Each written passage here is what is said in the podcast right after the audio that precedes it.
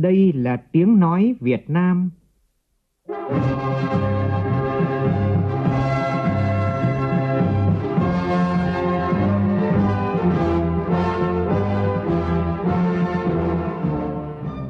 là tiếng nói Việt Nam, phát thanh từ Hà Nội, thủ đô nước Cộng hòa xã hội chủ nghĩa Việt Nam.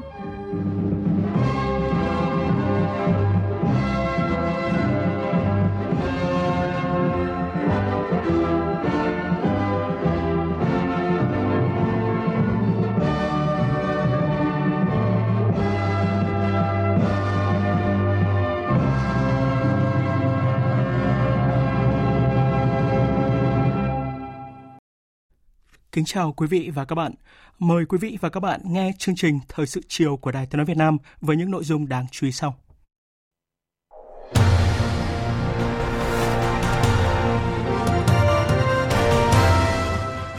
Chủ tịch nước Nguyễn Xuân Phúc, trưởng ban chỉ đạo cải cách tư pháp Trung ương, chủ trì phiên họp thứ 12 của ban chỉ đạo. Làm việc với lãnh đạo Bộ Kế hoạch và Đầu tư, Thủ tướng Phạm Minh Chính yêu cầu phát huy giá trị con người Việt Nam và sử dụng hiệu quả các nguồn lực thiên nhiên để phục vụ phát triển đất nước. Việt Nam bác bỏ lệnh cấm đánh bắt của Trung Quốc ở Biển Đông. Bộ Y tế khẩn cấp tìm người chung chuyến bay từ Nhật Bản về Đà Nẵng vào ngày 7 tháng 4 sau khi nam thanh niên 27 tuổi ở huyện Lý Nhân, tỉnh Hà Nam đi chuyến bay này nghi mắc COVID-19. Cơ quan chức năng đã xác định hơn 30 ca F1, trong đó có một người ở Hà Nội, còn lại ở tỉnh Hà Nam. Cựu Bộ trưởng Bộ Công Thương Vũ Huy Hoàng nhận án 11 năm tù về vi phạm quy định về quản lý sử dụng tài sản nhà nước gây thất thoát lãng phí ký ban hành gói cứu trợ COVID-19 trị giá 1.900 tỷ đô la và thay đổi nhiều chính sách của chính quyền tiền nhiệm là những thành tựu nổi bật mà đương kim Tổng thống Mỹ Joe Biden nêu trong thông điệp đầu tiên sau 100 ngày nhậm chức.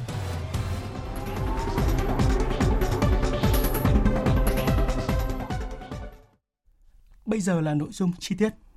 Sáng nay tại Hà Nội, Ban chỉ đạo cải cách tư pháp Trung ương họp phiên thứ 12 dưới sự chủ trì của Chủ tịch nước Nguyễn Xuân Phúc, trưởng ban chỉ đạo để thảo luận cho ý kiến về kết quả thực hiện đề án xây dựng trường Đại học Luật Hà Nội và Đại học Luật Thành phố Hồ Chí Minh thành các trường trọng điểm về đào tạo cán bộ pháp luật. Đề án xây dựng Học viện Tư pháp thành trung tâm lớn đào tạo các chức danh tư pháp và đề án các giải pháp tăng cường kiểm soát chất lượng đào tạo luật. Phản ánh của phóng viên Vũ Dũng. Theo đánh giá của Ban chỉ đạo, sau hơn 7 năm thực hiện, đề án xây dựng trường Đại học Luật Hà Nội và trường Đại học Luật Thành phố Hồ Chí Minh thành các trường trọng điểm về đào tạo cán bộ pháp luật. Cả hai trường đã có những chuyển biến tích cực về mọi mặt, từng bước mở rộng quy mô đào tạo, hoạt động nghiên cứu khoa học có chuyển biến tích cực, đội ngũ giảng viên ngày càng được tăng cường, chất lượng được nâng lên, cơ sở vật chất trang thiết bị giảng dạy và học tập được quan tâm đầu tư trọng điểm. Tuy nhiên, việc mở rộng quy mô đào tạo chưa đạt mục tiêu đề ra chất lượng đào tạo chưa có chuyển biến mang tính đột phá so với yêu cầu, hoạt động nghiên cứu khoa học chưa có tính ứng dụng cao. Việc thực hiện đề án xây dựng Học viện Tư pháp trở thành trung tâm lớn đào tạo các chức danh tư pháp cũng đã có những bước phát triển mới cả về quy mô đào tạo, bồi dưỡng, phát triển đội ngũ giảng viên thỉnh giảng và cơ hữu. Tuy nhiên một số chỉ tiêu đặt ra mới chỉ ở mức trên trung bình. Việc ứng dụng công nghệ thông tin trong các hoạt động của học viện chưa cao. Ban chỉ đạo cũng tán thành với sự cần thiết phải xây dựng đề án các giải pháp tăng cường kiểm soát chất lượng đào tạo luật, nhất là trong bối cảnh các trường tự chủ, việc đào tạo cử nhân luật theo nhu cầu của thị trường có sự cạnh tranh rất lớn giữa các cơ sở đào tạo luật hiện nay. Cả nước hiện có đến 95 cơ sở đào tạo luật. Tuy nhiên, đề án chưa có những giải pháp mang tính đột phá để giải quyết những bất cập đang nổi lên trong đào tạo cử nhân luật thời gian vừa qua. Phát biểu chỉ đạo tại phiên họp, Chủ tịch nước Nguyễn Xuân Phúc đánh giá việc triển khai các đề án xây dựng trường Đại học Luật Hà Nội và Đại học Luật Thành phố Hồ Chí Minh thành các trường trọng điểm về đào tạo cán bộ pháp luật và đề án xây dựng Học viện Tư pháp trở thành trung tâm lớn đào tạo các chức danh tư pháp đã có nhiều kết quả tích cực, thể hiện sự nỗ lực, cố gắng, khát vọng vươn lên của các cơ sở đào tạo và xây dựng được thương hiệu, uy tín của các trường trong lĩnh vực đào tạo pháp lý, các chức danh tư pháp. Song, việc thực hiện các đề án cũng còn tồn tại hạn chế, trong đó một số lĩnh vực chưa đạt được mục tiêu đề ra, một số chức danh tư pháp chưa được đặt vấn đề đào tạo. Vấn đề đạo đức, phẩm chất các chức danh tư pháp cũng chưa thực sự được quan tâm đúng mức trong quá trình đào tạo. Tán thành ý kiến của các thành viên ban chỉ đạo là cần tiếp tục thực hiện các đề án này, Chủ tịch nước đặt vấn đề yêu cầu về đổi mới sáng tạo, nỗ lực vươn lên đối với các cơ sở đào tạo. Tiếp tục xây dựng một cái đề án mới về xây dựng hai trường đại học luật Hà Nội Hồ Chí, Hồ Chí Minh thành trường đại học trọng điểm của các tư pháp cho đào tạo cán bộ ngành luật cũng như tiếp tục phát triển học viện tư pháp để đào tạo nghề cho lĩnh vực tư pháp. Trong đó có rất nhiều ngành nghề mà công ty chưa làm. Cái này xin khẳng định luôn cái ý này. Chính vì vậy mà tại hội nghị này chúng ta nhất trí là tiếp tục hoàn thiện các đề án với đánh giá toàn diện sâu sắc hơn trong bối cảnh mới, yêu cầu mới. Từ đó, các bộ có chức năng đề xuất với thủ tướng ban hành quyết định mới với mục tiêu cao hơn, chiến lược hơn. Cần làm rõ mục tiêu nào, cần tiếp tục nữa. Chỉ định hay không? Chỉ định nói ý là cái đề án này chỉ thực hiện đến năm 2020 thôi, bây giờ đã 2021 rồi, còn tiếp tục cái gì nữa? Phải có đề án mới, trên cái tình hình mới, bối cảnh mới. Thì trong đó, cái đề án hai trường đại học, luật và học viện tư pháp thì các đồng chí cần tiếp thu hoàn thiện còn đề án để nâng cao chất lượng đào tạo ngành luật trong cả nước thì phải làm lại vì không đạt yêu cầu.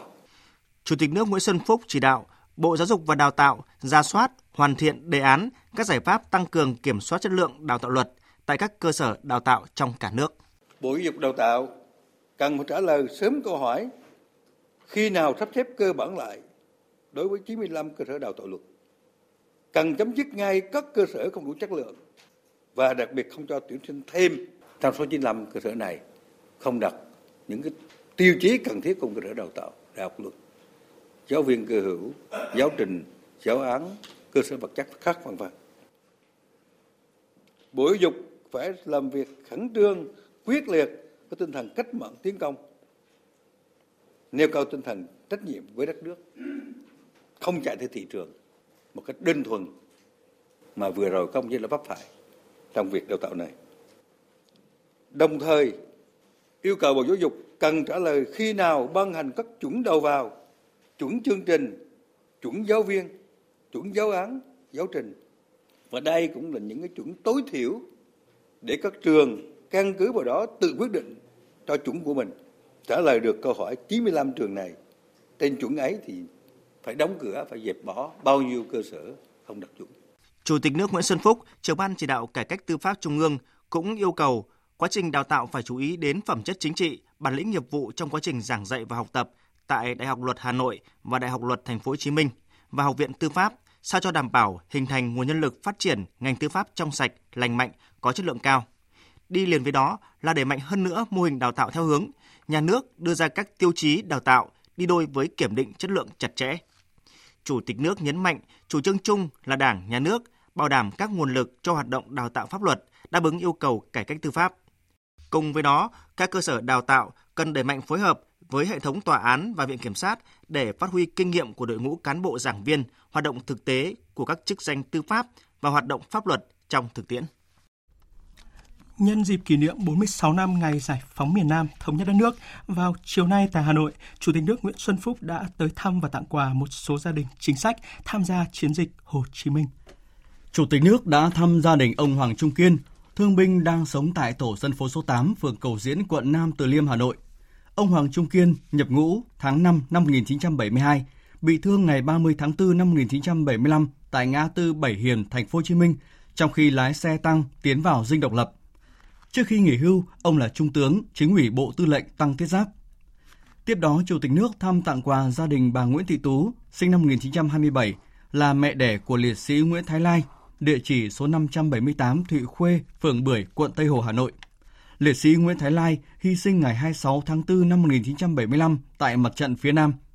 Hai gia đình chính sách này đều luôn sống gương mẫu, chấp hành tốt chủ trương, đường lối, chính sách pháp luật của Đảng và Nhà nước, tích cực tham gia các hoạt động phong trào tại địa phương.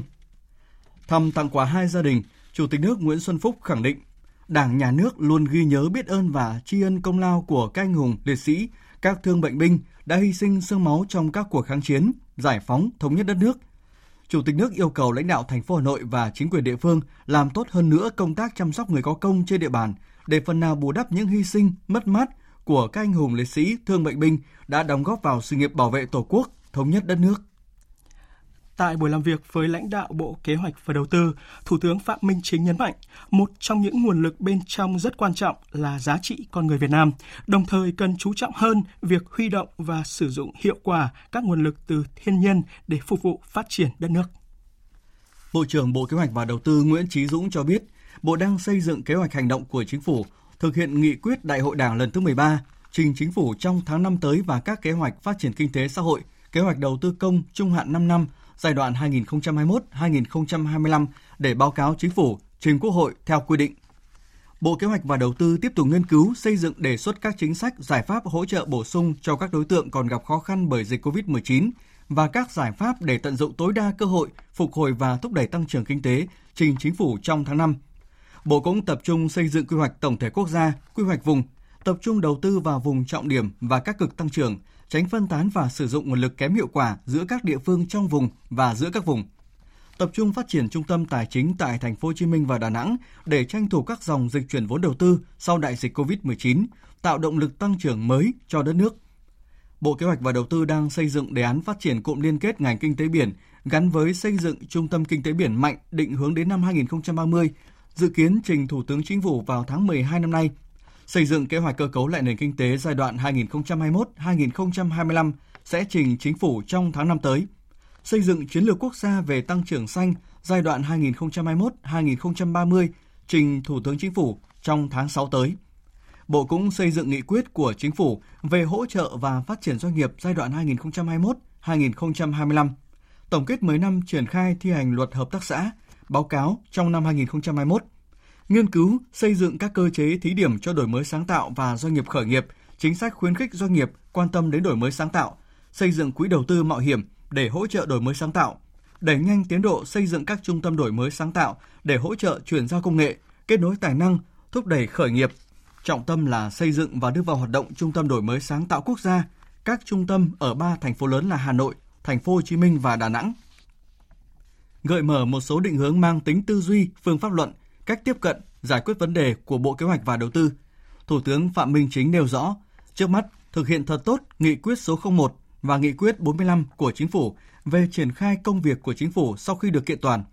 Cần đặc biệt tập trung phát huy giá trị con người Việt Nam, chú trọng hơn việc huy động và sử dụng hiệu quả các nguồn lực từ thiên nhiên như đất đai, tài nguyên, rừng, biển, không khí, môi trường, phục vụ cho phát triển đất nước.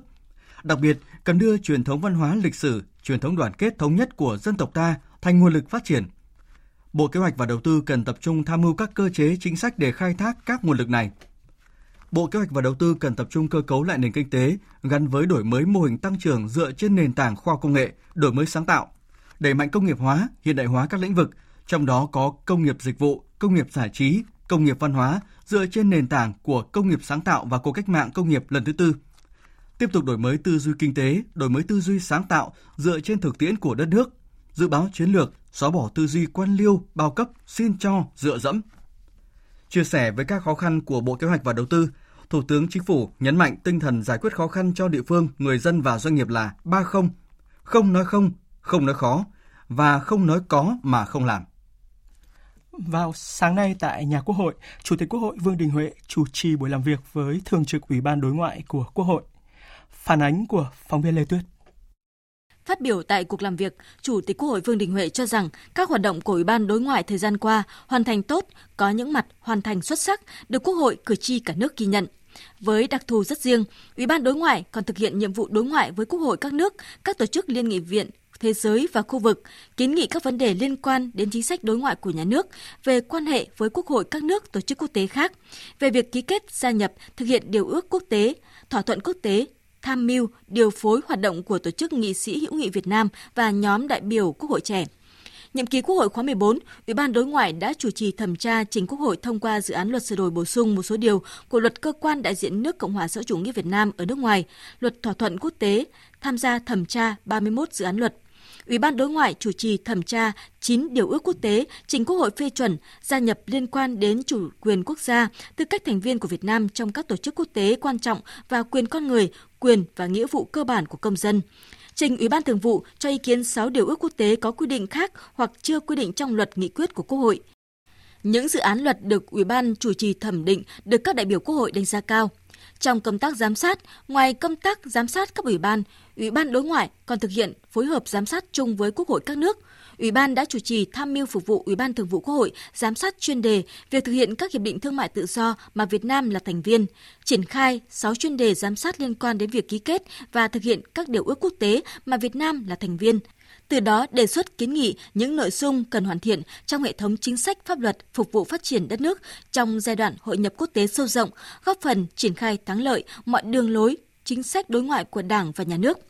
Ủy ban đã chủ động tích cực tham gia các diễn đàn, tổ chức liên nghị viện quốc tế và khu vực mà Quốc hội là thành viên. Trong bối cảnh dịch bệnh COVID-19, với vai trò là năm chủ tịch Hội đồng Liên nghị viện Hiệp hội các quốc gia Đông Nam Á 2020 và Đại hội đồng Liên nghị viện các quốc gia Đông Nam Á lần thứ 41, Ủy ban đã tổ chức các cuộc họp trực tuyến đa phương thành công.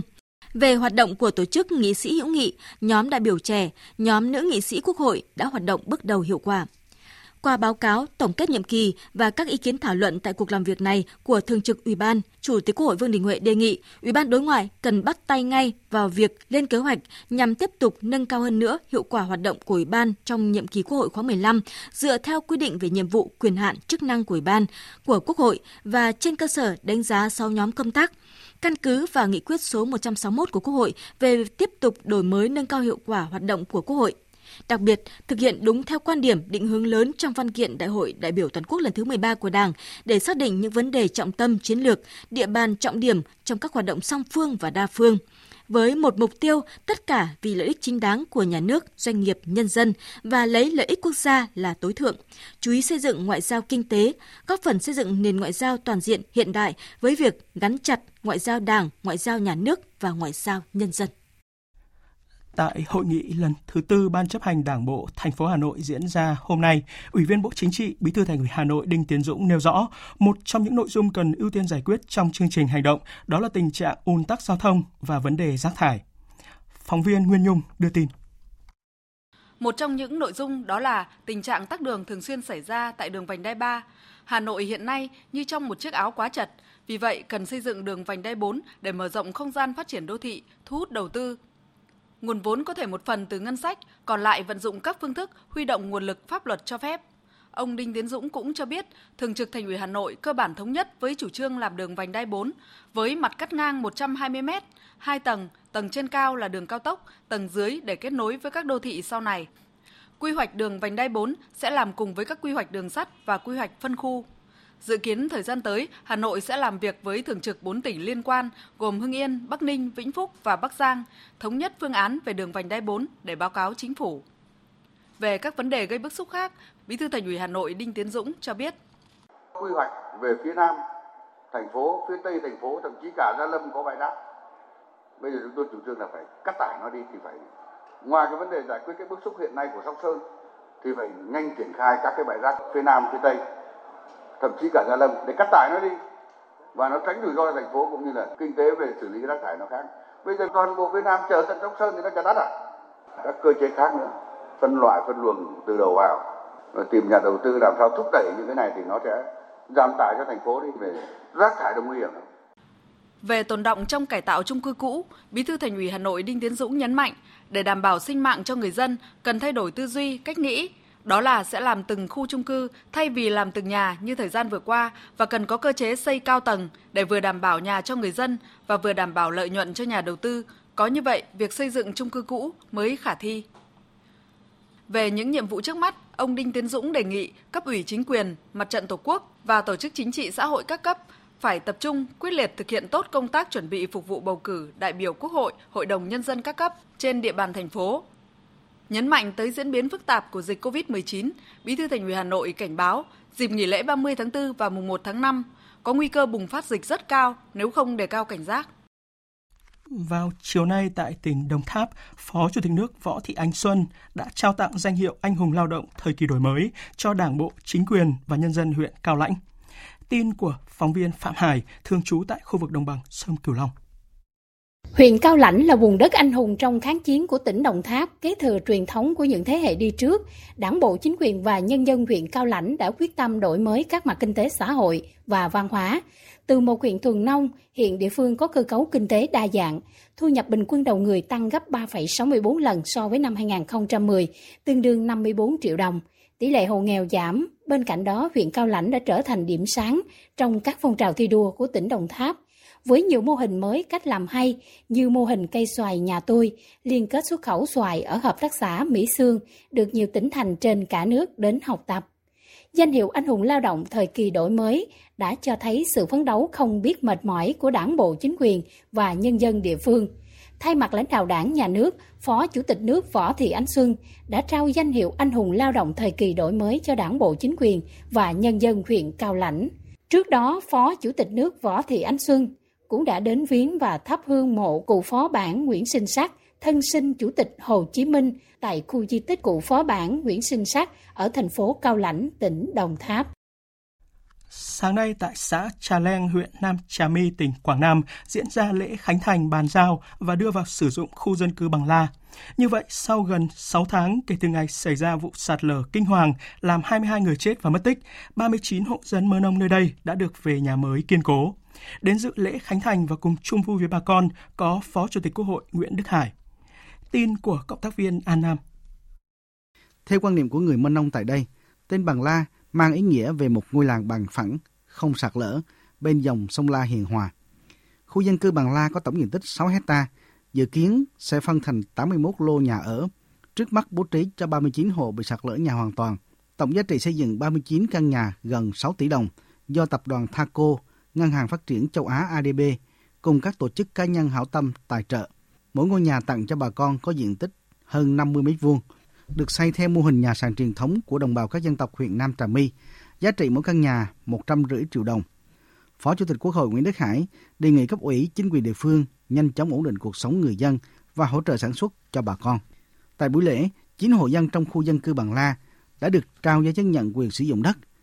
Sau khi các ban khánh thành khu dân cư Bằng La, Phó Chủ tịch Quốc hội Nguyễn Đức Hải cùng lãnh đạo tỉnh Quảng Nam, đại diện Bộ Tư lệnh Quân khu 5 đã dự lễ khởi công xây dựng công trình trường mẫu giáo Trà Len do Tập đoàn Điện lực Việt Nam tài trợ. Thưa quý vị, thưa các bạn, Tổng cục Thống kê vừa thông báo về tình hình kinh tế xã hội 4 tháng qua. Kim ngạch xuất nhập khẩu 4 tháng đạt hơn 206 tỷ đô la, cán cân thương mại tiếp tục có xuất siêu khoảng 1 tỷ 300 triệu đô la. Cục xuất nhập khẩu Bộ Công Thương dự báo là kim ngạch xuất nhập khẩu cả năm nay có thể đạt 600 tỷ đô la Mỹ. Phản ánh của phóng viên Nguyên Long. Tính chung 4 tháng đầu năm, kim ngạch xuất khẩu hàng hóa ước tính đạt 103,9 tỷ đô la Mỹ, tăng 28,3% so với cùng kỳ năm trước. Trong 4 tháng có 19 mặt hàng đạt kim ngạch xuất khẩu trên 1 tỷ đô la Mỹ, chiếm 84,5% về tổng kim ngạch xuất khẩu.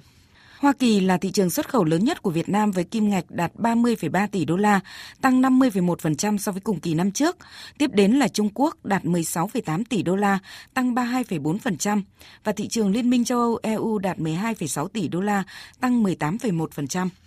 Có được kết quả này, chuyên gia thương mại, Phó giáo sư tiến sĩ Phạm Tất Thắng đánh giá cao công tác phòng chống dịch của cả hệ thống chính trị. Chúng ta đạt được cái kết quả đó thì phải nói rằng đây là một sự kỳ tích đánh dấu thành tích của chúng ta chúng ta thực hiện tốt cái chủ trương là thực hiện mục tiêu kép của chính phủ vừa chống dịch tốt vừa phát triển kinh tế tốt. Và đây là một cái điều hết sức được ngưỡng mộ của bạn bè thế giới của các đối tác của chúng ta trên toàn thế giới. Theo ông Trần Thanh Hải, Phó Cục trưởng Cục xuất nhập khẩu Bộ Công Thương, việc xuất siêu sang thị trường Liên minh châu Âu EU đạt 7,3 tỷ đô la trong 4 tháng qua tăng 19,3% so với cùng kỳ năm trước, cho thấy chúng ta đã tận dụng khá tốt Hiệp định Thương mại Tự do giữa Việt Nam và Liên minh châu Âu EVFTA nói riêng và các FTA nói chung. Chúng ta cũng đang tích cực tận dụng những các cái hiệp định thương mại tự do. Đây cũng là một cái yếu tố chúng ta đã phấn đấu trong rất nhiều năm vừa qua. Để đến ngày hôm nay chúng ta có 17 cái hiệp định thương mại tự do trong đó 15 cái hiệp định đã có hiệu lực. Và như vậy thì các doanh nghiệp của chúng ta đã tận dụng được rất nhiều từ các cái hiệp định này rồi sự nỗ lực của các doanh nghiệp cũng như nỗ lực của các cơ quan quản lý nhà nước đặc biệt là trong khâu cắt giảm các thủ tục hành chính và tháo gỡ các cái khó khăn cho các doanh nghiệp sản xuất và xuất nhập khẩu. Với các kết quả khả quan những tháng đầu năm nay, ông Trần Thanh Hải cho rằng kim ngạch xuất nhập khẩu cả năm 2021 có khả năng đạt trên 600 tỷ đô la Mỹ. Tuy nhiên, vẫn còn rất nhiều yếu tố tác động khó lường. Có thể nói là cái hoạt động xuất khẩu của chúng ta cũng đang duy trì được một cái đà tăng trưởng rất là tốt. Ờ, cũng đã có những cái ý kiến nếu như là với cái tốc độ tăng trưởng như hiện nay chúng ta thấy thì có thể là với cái đà này thì đến cuối năm chúng ta có thể đạt được cái mức tổng kim ngạch là 600 tỷ. Ờ, tuy nhiên thì ờ, cái quãng thời gian từ nay đến hết năm nó cũng còn khá dài và nó vẫn có tiềm ẩn những các cái yếu tố bất lợi chúng ta có thể chưa lường hết. Chính vì vậy thì cả cơ quan quản lý nhà nước, các hiệp hội địa phương cho đến các doanh nghiệp chúng ta cũng không được phép chủ quan việc mà không lơ là chủ quan với việc phòng chống dịch Covid-19 sẽ là một cái yêu cầu hết sức thiết yếu để làm nền tảng cho cái việc duy trì cái đa tăng trưởng xuất khẩu trong thời gian sắp tới. Đồng quan điểm này, chuyên gia thương mại Phó Giáo sư Tiến sĩ Phạm Tất Thắng cho rằng, cùng với gia tăng kim ngạch xuất nhập khẩu, cần có các giải pháp để nâng cao giá trị gia tăng của hàng hóa xuất khẩu. Trong đó, cần tập trung vào các biện pháp tạo thuận lợi cho hàng hóa thông quan nhanh, giảm chi phí logistics. Về việc tận dụng cơ hội từ các hiệp định thương mại tự do, Phó giáo sư tiến sĩ Phạm Tất Thắng khuyến nghị các doanh nghiệp lớn đã có kinh nghiệm trong hội nhập kinh tế quốc tế và khai thác tốt các thị trường FTA nên là hạt nhân lôi kéo các doanh nghiệp nhỏ và vừa đi theo thông qua sự liên kết hợp tác ở cả đầu vào lẫn đầu ra trong quá trình sản xuất và tiêu thụ hàng hóa.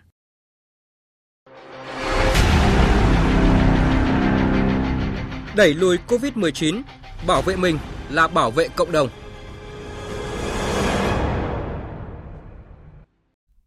Thưa quý vị, thưa các bạn, chiều nay Lào thông báo ghi nhận 68 ca mắc mới COVID-19 và như vậy là chỉ trong tuần giữa tháng 4 thì thủ đô Viêng Chăn đã có hơn 240 ca mắc mới và đến thời điểm này là hơn 600 ca mắc. Được tin tình hình dịch bệnh COVID-19 tại Lào bùng phát, Tổng Bí thư Ban chấp hành Trung ương Đảng ta Nguyễn Phú Trọng, Chủ tịch nước Cộng hòa xã hội chủ nghĩa Việt Nam đã có điện thăm hỏi gửi Tổng Bí thư Chủ tịch nước Lào Thongloun Sisulit. Nội dung bức điện như sau. Đồng chí Thong Lun Si Sulit thân mến, thay mặt Đảng, Nhà nước, nhân dân Việt Nam, chúng tôi xin gửi đến đồng chí và các đồng chí lãnh đạo Đảng, Nhà nước và nhân dân Lào những tình cảm đồng chí anh em thân thiết và lời thăm hỏi chân thành nhất về những thiệt hại do đại dịch bệnh COVID-19 gây ra tại Lào. Tình hình đại dịch COVID-19 vẫn đang tiếp tục diễn biến hết sức phức tạp và khó lường, tác động sâu sắc và toàn diện tới mọi mặt đời sống kinh tế xã hội của các quốc gia, trong đó có Việt Nam và Lào. Đảng, Nhà nước và nhân dân Việt Nam luôn quan tâm, theo dõi sát và chia sẻ với những khó khăn mà Lào đang phải đối mặt do đại dịch COVID-19 gây ra. Chúng tôi đánh giá cao các biện pháp mà Đảng, Chính phủ Lào đã và đang triển khai trong công tác phòng chống dịch bệnh COVID-19 và tin rằng dưới sự lãnh đạo của Đảng Nhân dân Cách mạng Lào do đồng chí Thongloun Sisulit đứng đầu, sự điều hành quyết liệt của chính phủ, sự đoàn kết thống nhất của cả hệ thống chính trị và sự đồng lòng ủng hộ của toàn thể nhân dân, Lào nhất định sẽ ngăn chặn, hạn chế tốc độ lây lan, kiểm soát thành công đại dịch COVID-19 trong thời gian sớm nhất. Trong thời gian qua, Việt Nam đã triển khai đồng bộ nhiều biện pháp quyết liệt và kịp thời, huy động sự vào cuộc của cả hệ thống chính trị, sự tham gia của toàn dân nhằm ngăn chặn kịp thời sự lây lan của đại dịch COVID-19 với quan điểm chống dịch như chống giặc. Hiện nay, chúng tôi tiếp tục duy trì các biện pháp quyết liệt, kiểm soát chặt chẽ, hạn chế tối đa các nguồn lây nhiễm và đặc biệt tích cực triển khai việc tiêm vaccine phòng chống dịch COVID-19 trong toàn xã hội. Đến nay, tuy đại dịch COVID-19 còn diễn biến phức tạp, khó lường, song Việt Nam đã cơ bản kiểm soát được sự lây lan. Đây là kết quả rất quan trọng được cộng đồng quốc tế và trong nước đánh giá cao, thể hiện sức mạnh đại đoàn kết dân tộc và tính ưu việt của chế độ xã hội chủ nghĩa. Với truyền thống đoàn kết đặc biệt, gắn bó keo sơn, tương thân tương ái, chia ngọt sẻ bùi, giúp đỡ lẫn nhau giữa hai đảng, hai nhà nước và nhân dân hai nước. Việt Nam luôn sẵn sàng hợp tác, hỗ trợ, chia sẻ kinh nghiệm, sát cánh cùng với Lào trong cuộc chiến phòng chống đại dịch COVID-19 để hai nước chúng ta cùng nhau sớm ổn định tình hình, tiếp tục phát triển kinh tế xã hội và nâng cao đời sống nhân dân. Chúc đồng chí dồi dào sức khỏe, hạnh phúc và thành công trên cương vị cao cả của mình. Chúc mối quan hệ hữu nghị vĩ đại, đoàn kết đặc biệt, hợp tác toàn diện Việt Nam Lào liên tục phát triển, mãi mãi xanh tươi, đời đời bền vững.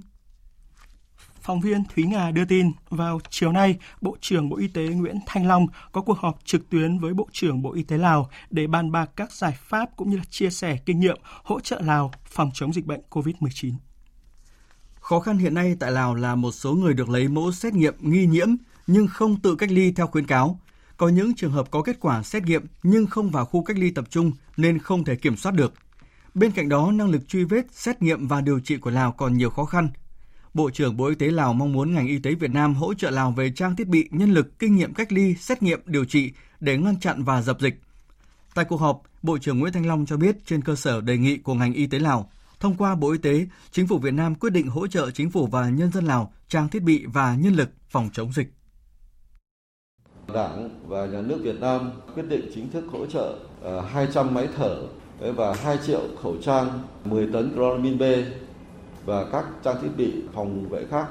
À, về hỗ trợ về mặt chuyên môn kỹ thuật thì chúng tôi sẽ cử đoàn chuyên gia về xét nghiệm. Chúng tôi sẽ cử các chuyên gia rất là có kinh nghiệm trong vấn đề thiết lập cái bệnh viện giã chiến và đặc biệt là những cái phòng ICU, phòng cấp cứu. À, tiếp theo chúng tôi ờ, sẵn sàng hỗ trợ cho tất cả các cơ sở điều trị bằng cách là kết nối trực tuyến, tức là bằng cái hệ thống Ờ, telehealth là khám bệnh chữa bệnh từ xa,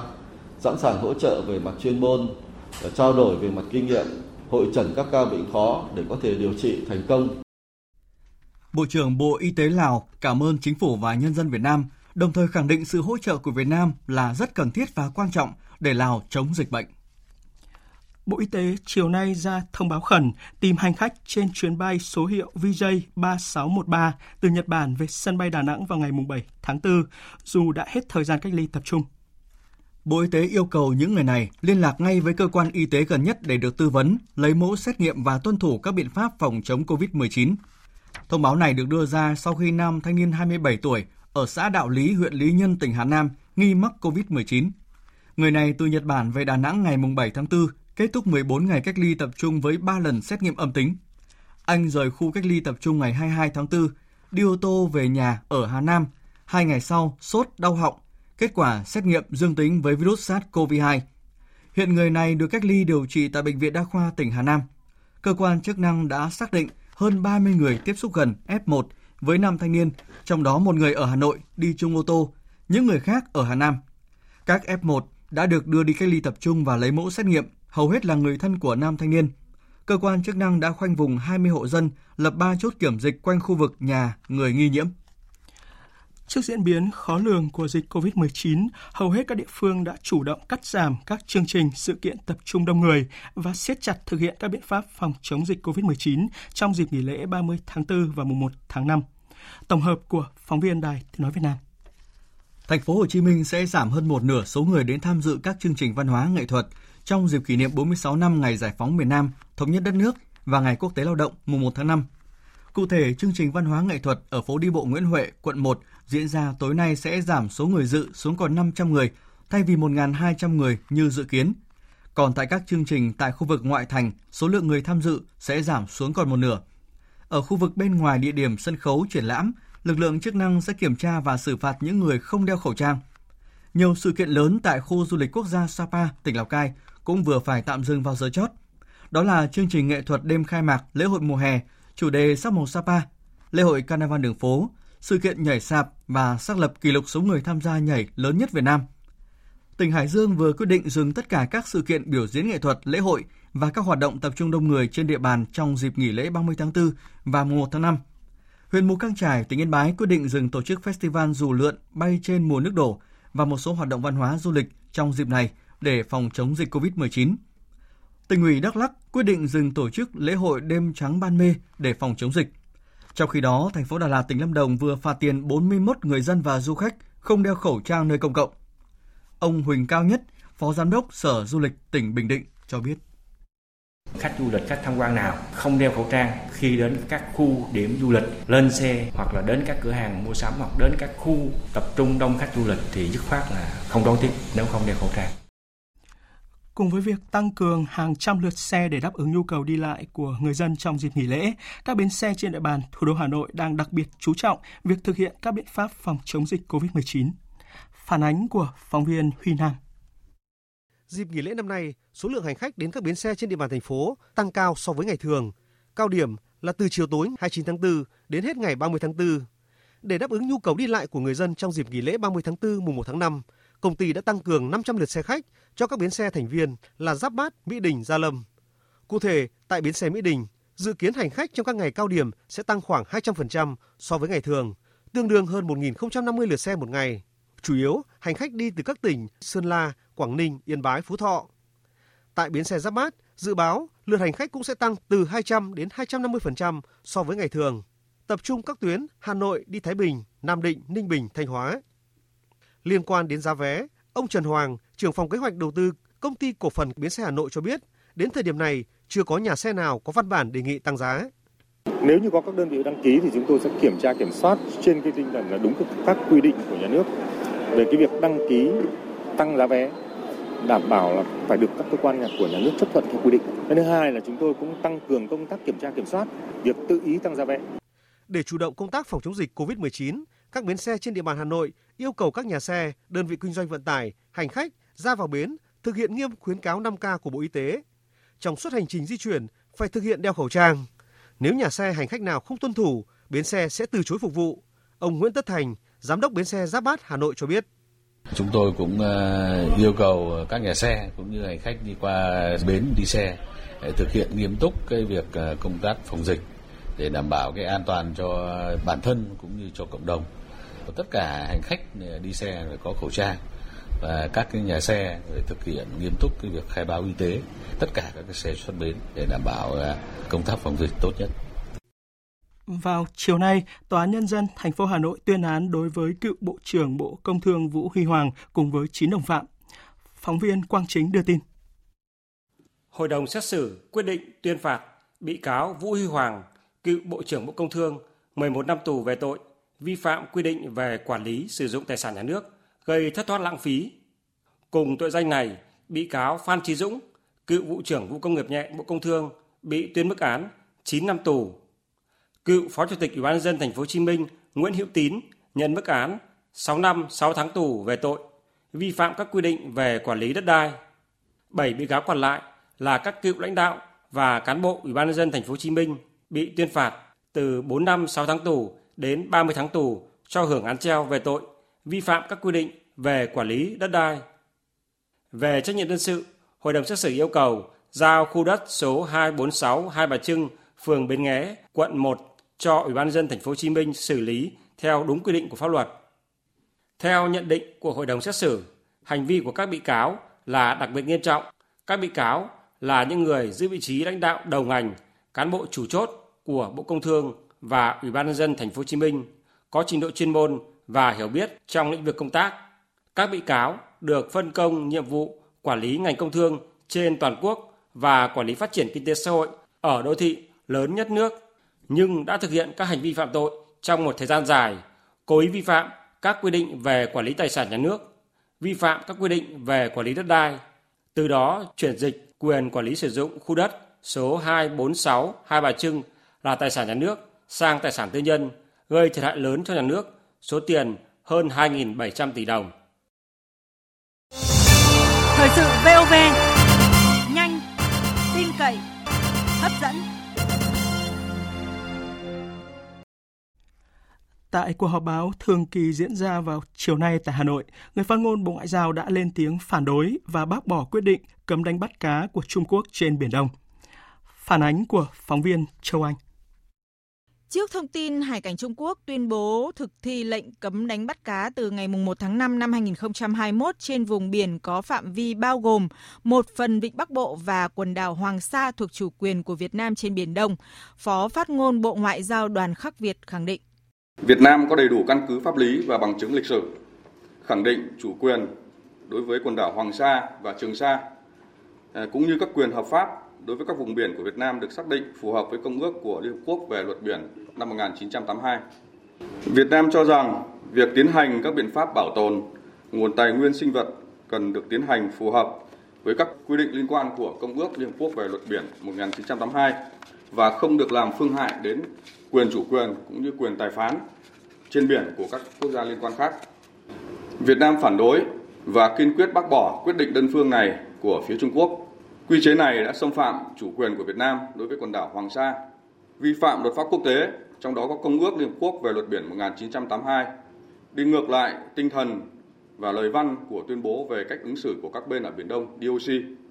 trái với thỏa thuận về những nguyên tắc cơ bản chỉ đạo giải quyết vấn đề trên biển giữa Việt Nam và Trung Quốc.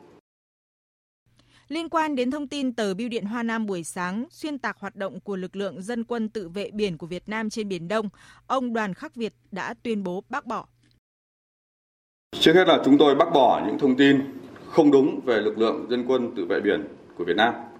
Việt Nam thực hiện chính sách quốc phòng hòa bình, tự vệ và toàn dân. Theo luật dân quân tự vệ năm 2019, thì dân quân tự vệ biển là một thành phần của lực lượng dân quân tự vệ Việt Nam, có chức năng nhiệm vụ bảo vệ chủ quyền biển đảo của Tổ quốc, giữ gìn an ninh trật tự an toàn trên biển đảo. Dân quân tự vệ biển và các lực lượng chức năng khác hoạt động trên biển tuyệt đối tuân thủ luật pháp Việt Nam, luật pháp quốc tế, nhất là Công ước của Liên Hợp Quốc về luật biển năm 1982. Trả lời câu hỏi về báo cáo điều tra đăng tải hôm 13 tháng 4 cho thấy, từ năm 2014, Trung Quốc đã đăng ký nhãn hiệu cho hàng trăm thực thể nằm dài rác trên toàn bộ Biển Đông. Phó phát ngôn Bộ Ngoại giao Đoàn Khắc Việt cho biết, lập trường của Việt Nam về vấn đề Biển Đông đã được nêu rõ nhiều lần và nhất quán về các vấn đề chủ quyền, quyền chủ quyền và các lợi ích hợp pháp khác của Việt Nam. Thưa quý vị, thưa các bạn, kỷ niệm 46 năm ngày giải phóng Trường Sa 29 tháng 4, sáng nay tại thị trấn Trường Sa, Đảng ủy, Chỉ huy đảo và lãnh đạo thị trấn Trường Sa, huyện Trường Sa của tỉnh Khánh Hòa tổ chức lễ dân hương tại Đài tưởng niệm canh hùng liệt sĩ và nhà tưởng niệm Chủ tịch Hồ Chí Minh tại đảo Trường Sa. Tiếp bước truyền thống cha anh, ngày nay quân và dân trên quần đảo Trường Sa đang phấn đấu thi đua rèn luyện, gìn giữ và phát triển vùng biển đảo thiêng liêng của Tổ quốc. Phóng viên Tuấn Nam vừa có chuyến công tác tại quần đảo Trường Sa đã có những ghi nhận về sự đổi mới, phát triển của vùng đảo thiêng liêng này.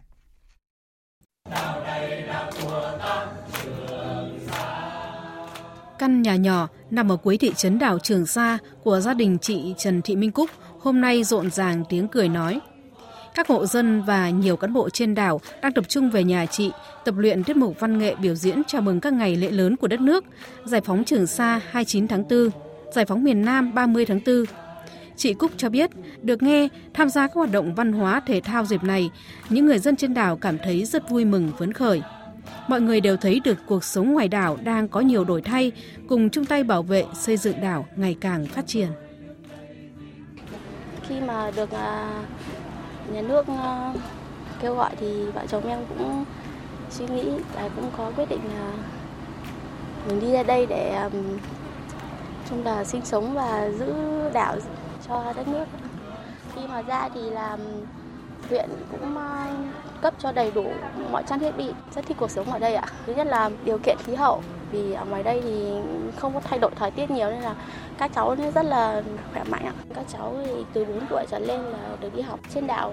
cũng có tổ chức khám sức khỏe định kỳ 6 tháng một lần. Còn trong trường học có vấn đề gì thì mình có thể lên bất cứ lúc nào cũng được ạ. Bên cạnh các hoạt động sinh hoạt văn hóa văn nghệ, dịp này chính quyền thị trấn Trường Sa cũng tổ chức các phong trào thi đua trong thực hiện nhiệm vụ lao động sản xuất, tổ chức các hoạt động tuyên truyền về nội dung và ý nghĩa các ngày kỷ niệm. Ông Trần Văn Hoàn, Phó Chủ tịch Hội đồng Nhân dân thị trấn Trường Sa cho biết. Đảo thì cũng đã tổ chức ờ, phối hợp với Ủy ban dân tổ chức tuyên truyền các đường lối, chủ trương, chính sách pháp luật của nhà nước cho nhân dân trên địa bàn nắm rõ các quy định và đồng thời là phối hợp với đảo tổ chức các hoạt động như là vui chơi văn hóa văn nghệ thể dục thể thao và tổ chức các hoạt động các trò chơi dân gian như đẩy gậy nhảy leo bố đi xe đạp chậm để tạo sự đoàn kết thống nhất giữa quân dân trên đảo và đồng thời là phối hợp với đảo là tham gia tổng dọn vệ sinh cũng như tạo cái cảnh quan môi trường trên đảo ngày càng được xanh sạch đẹp và thông thoáng hơn.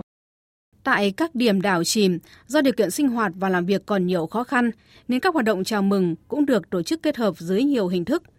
Thượng úy Nguyễn Quang Hòa, cán bộ đảo đao cho biết, đảo đã phát động các phong trào thi đua trong huấn luyện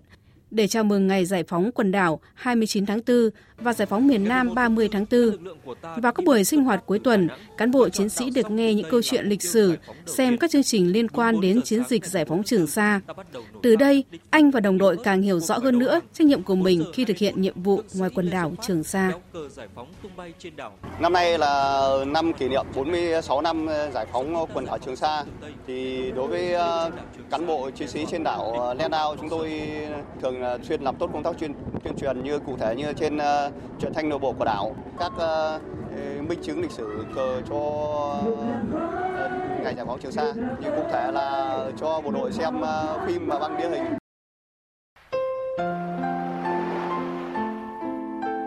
Quần đảo Trường Sa sau 46 năm được giải phóng, giờ đây đã có nhiều đổi thay.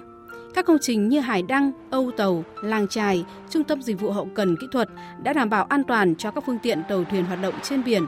hỗ trợ tích cực cho các hoạt động khai thác, mua bán hải sản trên biển của bà con ngư dân. Các đảo đều được quan tâm đầu tư hỗ trợ vật tư, trang thiết bị cải thiện đời sống cho cán bộ, chiến sĩ và người dân. Sinh sống và làm việc nơi biển đảo xa xôi còn nhiều khó khăn và vất vả, quân và dân Trường Sa đoàn kết một lòng,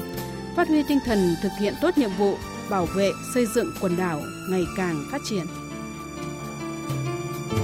Phía xa xa chân trời nhìn chung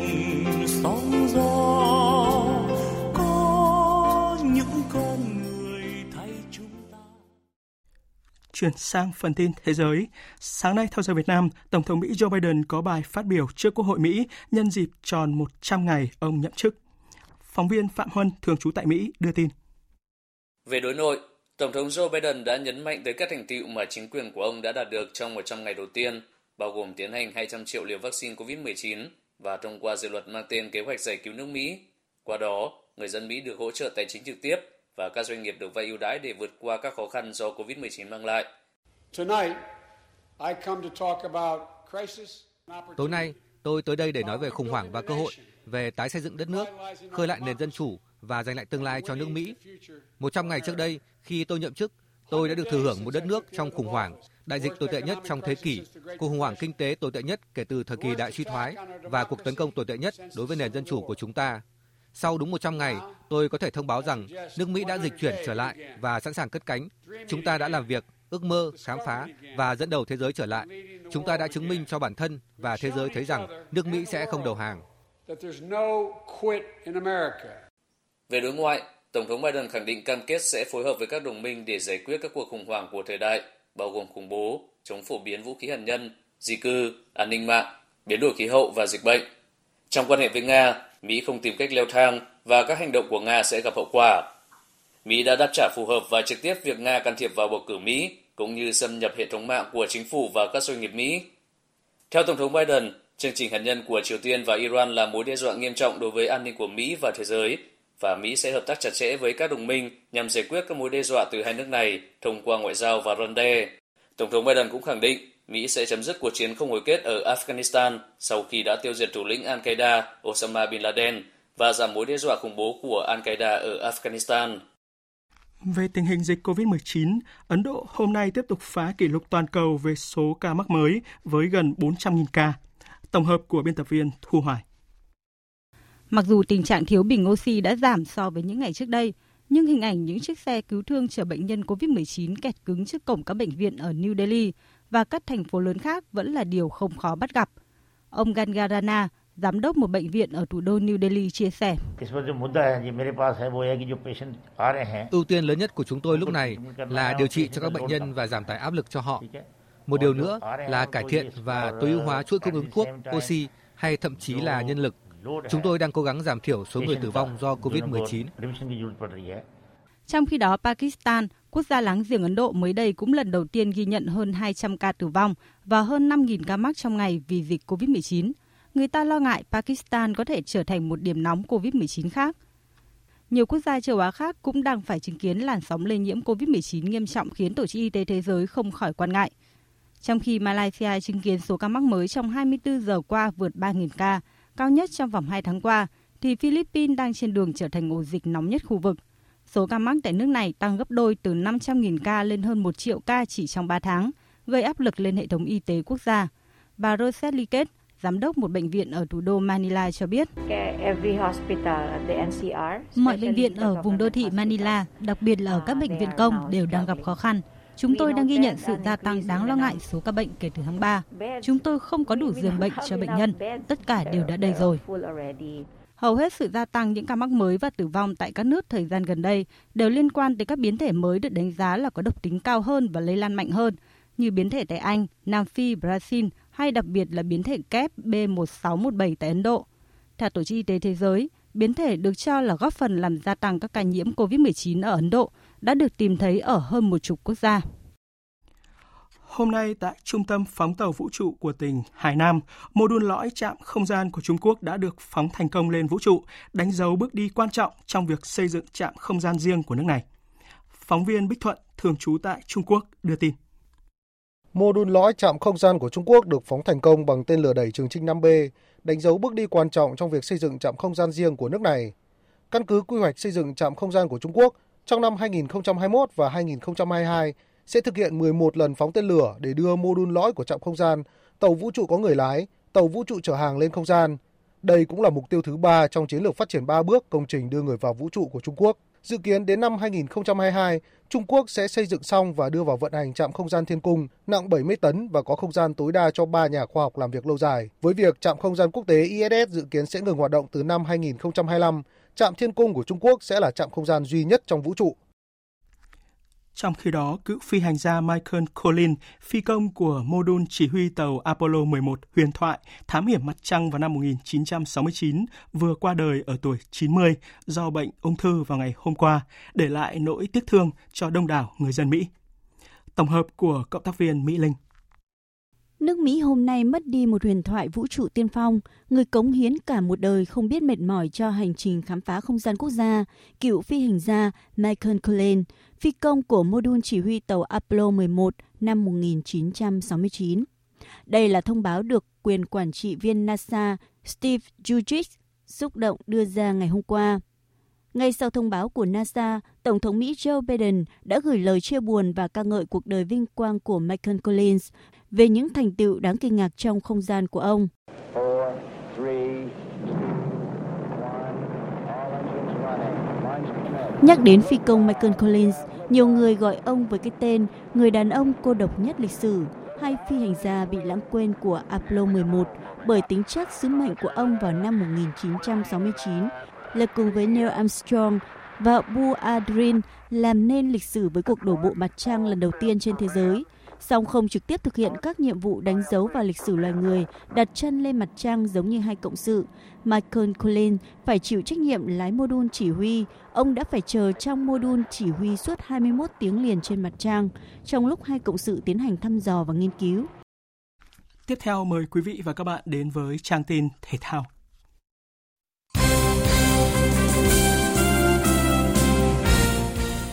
Thưa quý vị và các bạn, chiều nay vòng đấu cuối cùng của giai đoạn lượt đi vòng chung kết giải Futsal HD Bank vô địch quốc gia 2021 khởi tranh với hai cặp đấu, Hiếu Hoa Đà Nẵng gặp Thái Sơn Bắc và Sahako đối đầu với Thái Sơn Nam.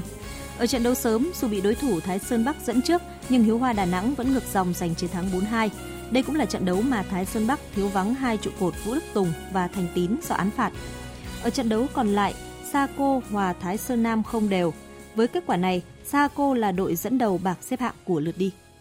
Ở vòng 11 giải bóng đá vô địch quốc gia V-League 2021 diễn ra vào chiều qua 28 tháng 4, Sài Gòn FC đã có chiến thắng quan trọng trước chủ nhà SHB Đà Nẵng, qua đó tạm thoát ra khỏi nhóm cuối bảng xếp hạng. Trận đấu kết thúc với chiến thắng 2-1 cho câu lạc bộ Sài Gòn. Chia sẻ về bàn thắng của Xuân Quý, huấn luyện viên Phùng Thanh Phương của câu lạc bộ Sài Gòn cho biết. Thật sự ờ, khi bàn thắng đó thì chúng tôi là đó là một niềm vui và niềm hạnh hạnh phúc với một cầu thủ uh, thi đấu tại giải hạng nhất. Uh, khi anh được tạo cơ hội vào sân trong cái hiệp hai này thì anh đã đáp ứng được cái cái chuyên môn và cái lòng mong đợi của từ ban huấn luyện của chúng tôi rất là nhiều với cái bàn thắng thứ hai của anh anh Quý. Về phía SHB Đà Nẵng, huấn luyện viên Lê Huỳnh Đức cho rằng tôi cũng không cảm thấy mất cỡ khi mà lối chơi của SHB Đà Nẵng tôi họ vẫn đang chơi tốt quan trọng là cần hiệu quả hơn tôi nghĩ là cần hiệu quả hơn chứ không phải là lối chơi Chiến thắng quý giá trước câu lạc bộ SHB Đà Nẵng đã giúp câu lạc bộ Sài Gòn tạm thời thoát ra khỏi nhóm cuối cùng trên bảng xếp hạng. Đây sẽ là tiền đề để thầy trò huấn luyện viên Phùng Thanh Phương hướng tới giai đoạn tiếp theo tại giải vô địch quốc gia 2021. Nhằm chuẩn bị cho chiến dịch vòng loại World Cup 2022, đội tuyển Việt Nam sẽ có hai đợt tập huấn tại Bình Định và Hà Nội trước khi lên đường sang các tiểu vương quốc Ả Rập Thống Nhất. Đáng chú ý, thầy trò huấn luyện viên Park Hang-seo sẽ sang các tiểu vương quốc Ả Rập Thống Nhất sớm hơn 4 ngày so với kế hoạch của AFC và có 10 ngày tập luyện bắt nhịp với điều kiện thời tiết, sân bãi cũng như điều chỉnh nhịp sinh học tại địa điểm thi đấu trung lập. Theo lịch thi đấu, đội tuyển Việt Nam sẽ gặp Indonesia vào ngày 7 tháng 6, gặp Malaysia vào ngày 11 tháng 6 và gặp đội chủ nhà các tiểu vương quốc Ả Rập Thống Nhất ngày 15 tháng 6. Hiện tại, đội tuyển Việt Nam đang dẫn đầu bảng G với 11 điểm, Malaysia đứng thứ nhì với 9 điểm, tiếp theo lần lượt là Thái Lan 8 điểm, các tiểu vương quốc Ả Rập Thống Nhất 6 điểm, cuối cùng là Indonesia không điểm. Theo kế hoạch, từ ngày 8 đến ngày 15 tháng 5, giải cầu lông đồng đội toàn quốc 2021 sẽ diễn ra tại Bắc Giang. Sau mùa giải năm ngoái thi đấu không thành công, cầu lông thành phố Hồ Chí Minh đang đặt quyết tâm rất cao, đặc biệt là ở nội dung đồng đội nam. Với cú nước sút ngoạn mục, tay đua Nguyễn Minh Thiện của Vĩnh Long giành chiến thắng ở chặng 21 giải xe đạp tranh cúp truyền hình thành phố Hồ Chí Minh 2021 diễn ra hôm nay. Thành tích mà Nguyễn Minh Thiện đạt được khi chinh phục quãng đường từ Đà Lạt về Bảo Lộc với lộ trình 110 km là 2 giờ 4 phút 19 giây. Trên bảng tổng sắp thành tích cá nhân sau trạng 21, áo vàng Trung Quốc vẫn thuộc về Loic Doriac của đội Life Đồng Nai. Ngày mai, các tay đua bước vào chặng cuối cùng có lộ trình từ Bảo Lộc Lâm Đồng về thành phố Hồ Chí Minh dài 163 km. Dự báo thời tiết Phía Tây Bắc Bộ có mưa rào và rông vài nơi, gió nhẹ, nhiệt độ từ 18 đến 33 độ. Phía Đông Bắc Bộ có mưa vài nơi, chiều trời nắng, gió Đông Bắc đến Đông cấp 2, cấp 3, nhiệt độ từ 18 đến 30 độ. Các tỉnh từ Thanh Hóa đến Thừa Thiên Huế đêm có mưa rào và rông vài nơi, gió Bắc đến Tây Bắc cấp 2, cấp 3, nhiệt độ từ 21 đến 30 độ. Các tỉnh ven biển từ Đà Nẵng đến Bình Thuận chiều tối và đêm có mưa rào và rông vài nơi, ngày nắng, gió đông đến Đông Bắc cấp 2, cấp 3, nhiệt độ từ 23 đến 34 độ. Khu vực Tây Nguyên và Nam Bộ chiều tối và đêm có mưa rào và rông vài nơi, ngày nắng, gió nhẹ, nhiệt độ từ 19 đến 35 độ. Khu vực Hà Nội có mưa vài nơi, trưa chiều trời nắng, gió đông bắc đến đông cấp 2, cấp 3, nhiệt độ từ 19 đến 30 độ. Dự báo thời tiết biển, vùng biển Bắc và Nam Vịnh Bắc Bộ có mưa rào và rông vài nơi, tầm nhìn xa trên 10 km, giảm xuống từ 4 đến 10 km trong mưa, gió Đông Bắc đến Đông cấp 4. Vùng biển từ Quảng Trị đến Quảng Ngãi, vùng biển từ Bình Thuận đến Cà Mau có mưa rào và rông vài nơi, tầm nhìn xa trên 10 km, gió Đông đến Đông Bắc cấp 3, cấp 4. Vùng biển từ Bình Định đến Ninh Thuận, vùng biển từ Cà Mau đến Kiên Giang, khu vực giữa Biển Đông, khu vực Vịnh Thái Lan có mưa rào vài nơi, tầm nhìn xa trên 10 km, gió nhẹ. Khu vực Bắc Biển Đông, khu vực quần đảo Hoàng Sa thuộc thành phố Đà Nẵng có mưa vài nơi, tầm nhìn xa trên 10 km, gió Đông Bắc cấp 4. Khu vực Nam Biển Đông có mưa rào rải rác và có nơi có rông, tầm nhìn xa trên 10 km, giảm xuống từ 4 đến 10 km trong mưa, gió Đông Bắc đến Đông cấp 3, cấp 4. Khu vực quần đảo Trường Sa thuộc tỉnh Khánh Hòa có mưa rào rải rác và có nơi có rông, tầm nhìn xa trên 10 km, giảm xuống từ 4 đến 10 km trong mưa, gió Đông cấp 3, cấp 4. Tới đây, chúng tôi kết thúc chương trình Thời sự chiều nay. Chương trình do các biên tập viên Hải quân Minh Châu và Thu Hòa thực hiện với sự tham gia của phát thanh viên Thành Tuấn, kỹ thuật viên Uông Biên, chịu trách nhiệm nội dung Nguyễn Vũ Duy. Cảm ơn quý vị và các bạn đã quan tâm theo dõi.